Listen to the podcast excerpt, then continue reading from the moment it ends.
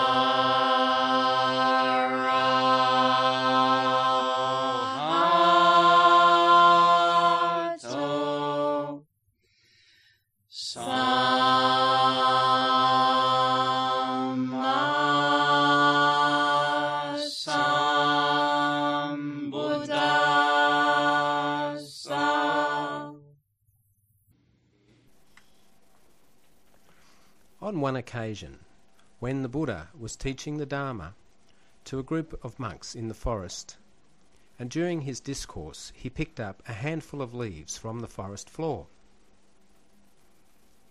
He said to the monks as he held up the leaves in front of them, that if all the leaves in the entire forest represented what he knew, he only taught them this much, equal to that handful of leaves.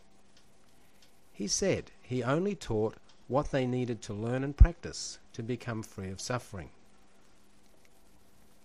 This is what is called Buddha Dharma. Great Buddha Dharma teachers know a vast array of skillful means and methods to help their students learn and practice the Buddha way. And they use what will be most effective according to the conditions at the time of the teaching and the students' minds and karma. In reading about the Buddha's life, we can see recounted many of the skillful means used by him to lead beings to seeing the Dharma directly for themselves. Without describing these various means, you may have heard of particular examples, such as when he silently held a flower above his head and one of his students attained realization through that method. He used Buddha logic to reveal the Dharma to others using that means. And he gave clear, precise instruction and teachings to others to help those students present realize the Dharma directly for themselves.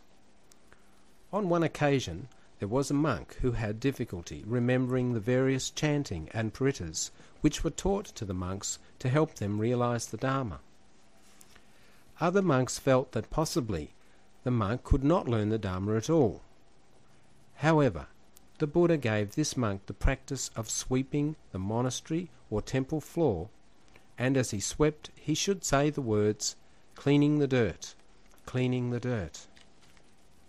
Even though the instruction was simple, it was perfectly appropriate to the needs and capabilities of the monk. And eventually, after having swept the floor for many years, the monk had the direct insight that the dirt that needed to be removed was the dirt on his mind. At that moment, the monk became enlightened. In the world today, we see how these skillful means of the Buddha are reflected in the many schools and traditions of Buddhism. Even within each school, there are often again many methods that the masters use to teach their students, because the Dharma is not really ritualistic. Traditionally, there are described two schools of practice and development within Buddhism. These are named Hinayana, or Theravada path, which means path of the elders, or the Mahayana path. These two are described in relation to the motivation of the practitioners on the path. whilst the end goal of attainment of enlightenment applies to both. His Holiness the 14th Dalai Lama writes The difference between Hinayana and Mahayana in the sense of the vehicle is that by which one progresses lies not in wisdom but in method, motivation and its attendant deeds. The Hinayana motivation is the wish to attain liberation from cyclic existence for oneself, whereas the Mahayana motivation is the wish to attain Buddhahood in order to help all sentient beings. In addition, there is a difference between the fruits of these two paths. For the first, it is the attainment of the Arhat, and for the second, it is the attainment of a Buddha. An Arhat is one who has, through the practice of the three trainings, completely abandoned the obs- obscurations to liberation, or defilements that cause one to remain trapped in samsara. The obscurations are 1. Ignorance, 2. The other afflictions which this induces, hate and greed, 3. And their karmic seeds. According to Dr. Mehm Tin Mon, as written in, in his book, The Essence of Buddha Abhidhamma, an arhat has no greed, ill will, delusion, conceit, personality belief, and other bad mental factors. He or she has no attachment to anything, so he or she is free from all entanglements. An arhat does not accomplish fresh karmic activities, and he or she is not subject to rebirth because the conditions for his or her reproduction in this matter have been destroyed. A Buddha does much the same, but in addition abandons the obscurations to omniscience. This accomplishment enables a Buddha to be of particular aid to the limitless mass of sentient beings who are suffering. His Holiness adds, Thus, although there is no difference in the type of wisdom between Hinayana and Mahayana, there is a difference in the mode of cultivation and the eventual effect. In summary, the principal motivation for practitioners for the Theravadan path is to attain to the cessation of birth and death through the extinction of defilements and the realization of the level of enlightenment known as Arhat or Arhant. In summary, the principal motivation for the Mahayana path is to attain enlightenment for the sake of all sentient beings to help them be free of suffering. It is through the Mahayana training and aspiring to this altruistic goal that a practitioner becomes a bodhisattva. The other traditions known as Vajrayana Buddhism, Tantra, and Chan or Zen Buddhism are included in the Mahayana path. Having noted the different motivations for each path, it is quite common to hear or read in some Tibetan Mahayana teachings, for example, that the monks learn and cultivate both the Hinayana teachings and practices, as well as Mahayana teachings and practices, as necessary parts of their path of cultivation and development.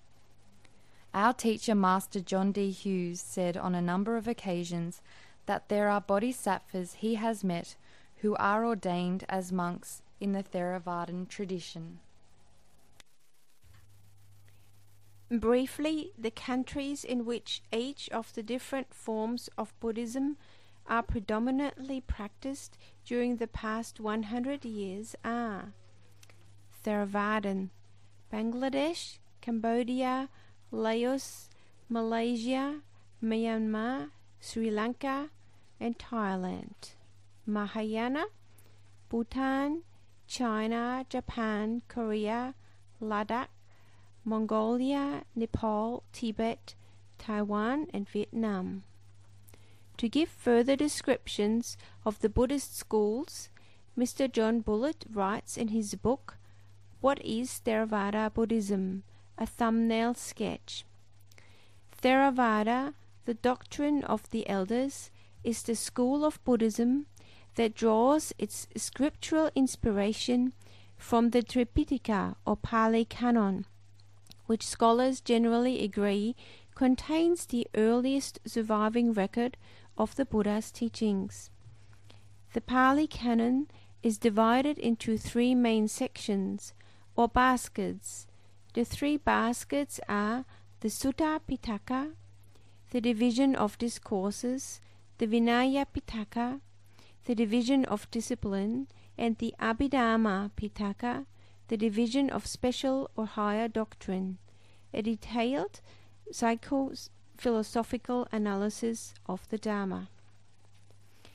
These three baskets of teachings detail the Buddha's fundamental teachings on the Four Noble Truths, the Noble Eightfold Path, and the doctrine of dependent arising. The teachings cultivate insight into the three characteristics of existence, namely impermanence, anicca, unsatisfactoriness, dukkha, and not self, anatta. The result of undertaking such practices is that one attains awakening, of which there are four levels. Mr. John Bullitt writes This first enlightenment experience, known as stream entry, Sotapatti, is the first of four progressive stages of awakening, each of which entails the irreversible shedding or weakening of several fetters, samyojana, the manifestations of ignorance that bind a person to the cycle of birth and death. Stream entry marks an unprecedented and radical turning point, both in the practitioner's current life and in the entirety of his or her long journey in samsara. For it is at this point that any lingering doubts about the truth of the Buddha's teachings disappear.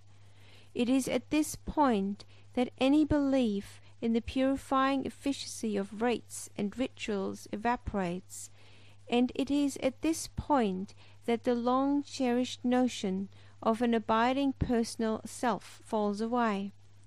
The stream enterer is said to be assured of no more than seven future rebirths, all of them favorable, before eventually attaining full awakening.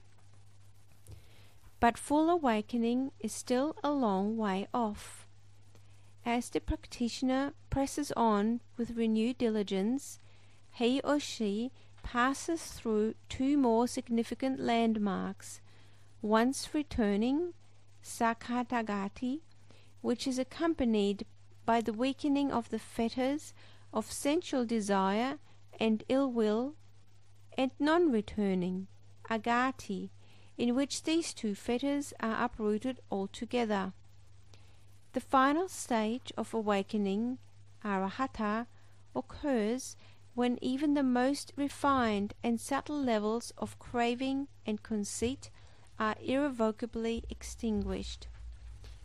At this point, the practitioner, now an arahant or worthy one, arrives at the end point of the Buddha's teaching, with ignorance, suffering, stress, and rebirth having all come to their end.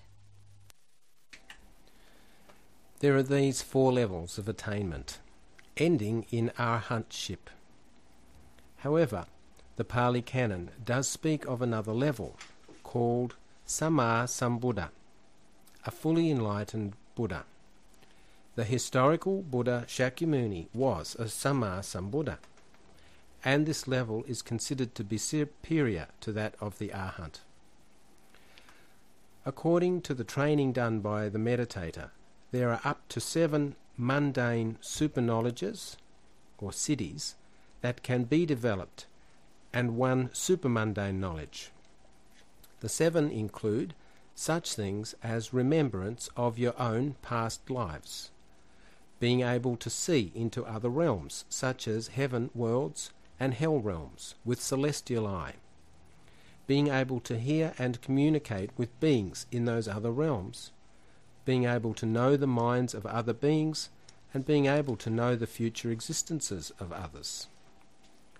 The one supermundane knowledge is the path knowledge of the Arhat that can extinguish all cankers or defilements.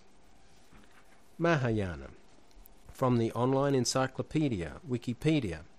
In an article titled Mahayana, it is written Mahayana posits an infinite number of Buddhas, or transformation bodies and enjoyment bodies of the essential Buddha, appearing in innumerable worlds to help sentient beings reach enlightenment. These Buddhas are paralleled by bodhisattvas, enlightened beings who, through compassion, delay their final passage to the transcendent state of nirvana in order to labour on behalf of universal salvation.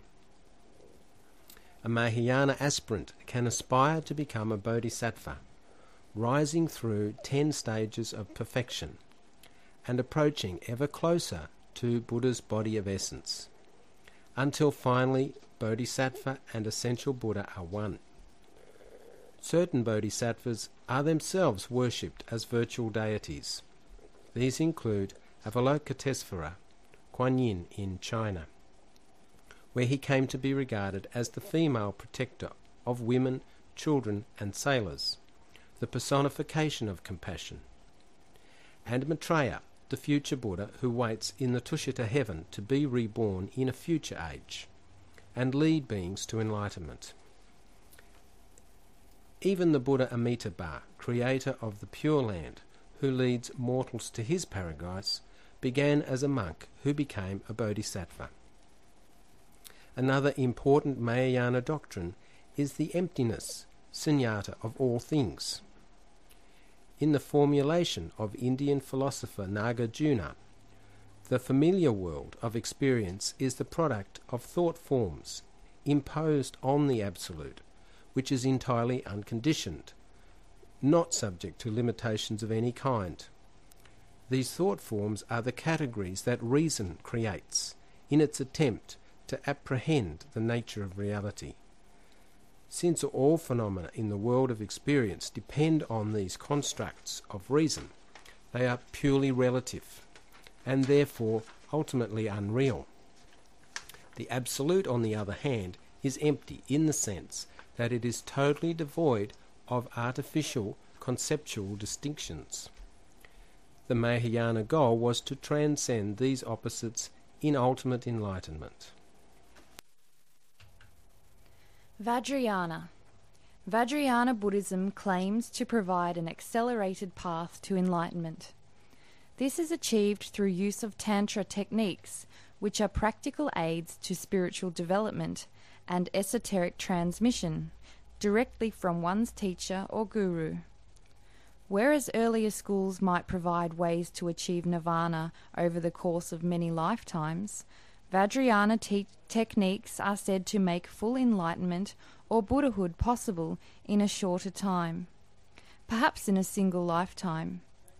Vajrayana Buddhists do not claim that Theravada or Mahayana practices are invalid, only that they represent slower paths. The Dalai Lama writes A practitioner of Tantra must have particularly intense compassion, being in great haste to become a Buddha in order to help others. Chan, or Zen. Buddhism was introduced into China during the 6th century by Indian Buddhist master Bodhidharma. Subsequently, the teachings became known as Chan, and then later, as they appeared in Japan, Zen. There are several forms of Chan Buddhism, including what is referred to as the Southern School or Sudden Enlightenment School. Lu Kuan Yu writes in his book titled Chan and Zen Teaching. The difference between the Chan sect and different schools lies in that the former's aim is instantaneous enlightenment, whereas the latter's object is gradual achievement of successive stages of sainthood before complete enlightenment. The following statements have been attributed to Bodhidharma a special transmission outside the scriptures, no dependence upon words and letters, direct pointing to the human mind, seeing into one's own nature and attaining Buddhahood. Some other Chan schools and Zen equivalents. Like other Buddhist sects, teach the fundamental elements of Buddhist philosophy, including the Four Noble Truths, the Eightfold Path, Pratitya Samutpada, the Five Precepts, the Five Skandhas, and the three Dharma seals non self, impermanence, and dukkha. Zen philosophy also includes teachings specific to Mahayana Buddhism, including the Mahayana conception of the paramitas and the ideal of the bodhisattva's universal power, salvific power. Mahayana Buddhist re- religious figures such as Kuan Yin, Bodhisattva, Manjushri Bodhisattva, Samantabhadra Bodhisattva, and Amitabha Buddha are venerated in Zen temples along with Sakyamuni Buddha, although Amitabha takes a less prominent role than in many other forms of Mahayana. Pure Land teachings. There is also the Mahayana Pure Land practice that has the purpose of creating overwhelming causes to be reborn in the next life into a Buddha teaching heaven called Pure Land. These practices are common to some schools of Buddhism in China, Japan, Vietnam, Taiwan, and Tibet, for example, and include chanting the name of the Buddha of Pure Land, which is Amitabha Buddha or Amitabha, and performing offering ceremonies and prayer practices for rebirth in the Pure Land Buddhist heaven. The purpose of being born in the Pure Land is to continue to learn and practice the Buddha Dharma in the wonderful and safe conditions of a Buddhist heaven in order to become fully enlightened. Whilst this paper has been a brief and necessarily short summary of the main Buddhist traditions, we can say the fundamental basis of all these Buddhist schools is for practitioners to become fully enlightened through taking refuge in Buddha as the teacher and shower of the way, and Dharma as the teachings or methods of practice used to attain and realize the path and result. May the many causes we have made giving these teachings enable all Buddha Dharma teachers to skillfully offer Buddha Dharma courses and teachings for the benefit of the sentient beings during this Buddha Sasana. May we at the Buddhist Discussion Center Upwey Limited offer Buddha Dharma teachings again and again to help beings know the Buddha path, realize the Buddha path, and follow the Buddha path. We are a Buddha Dharma teaching organization. We apologize for any errors or misunderstandings that may have been expressed without intention during this series of broadcasts. Thank you very much. May you be well and happy. May all beings be well and happy. The script was written and edited by Anita Carter, Frank Carter, Alex Sloman, and Evelyn Halls. Thank you for listening to our Lifetimes of Learning podcast. To listen to our other recordings, go to our website www.bdcu.org.au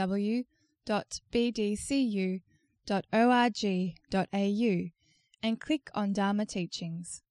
Or you can go to our online World Buddhist Radio station from our website by clicking on Buddhist Radio.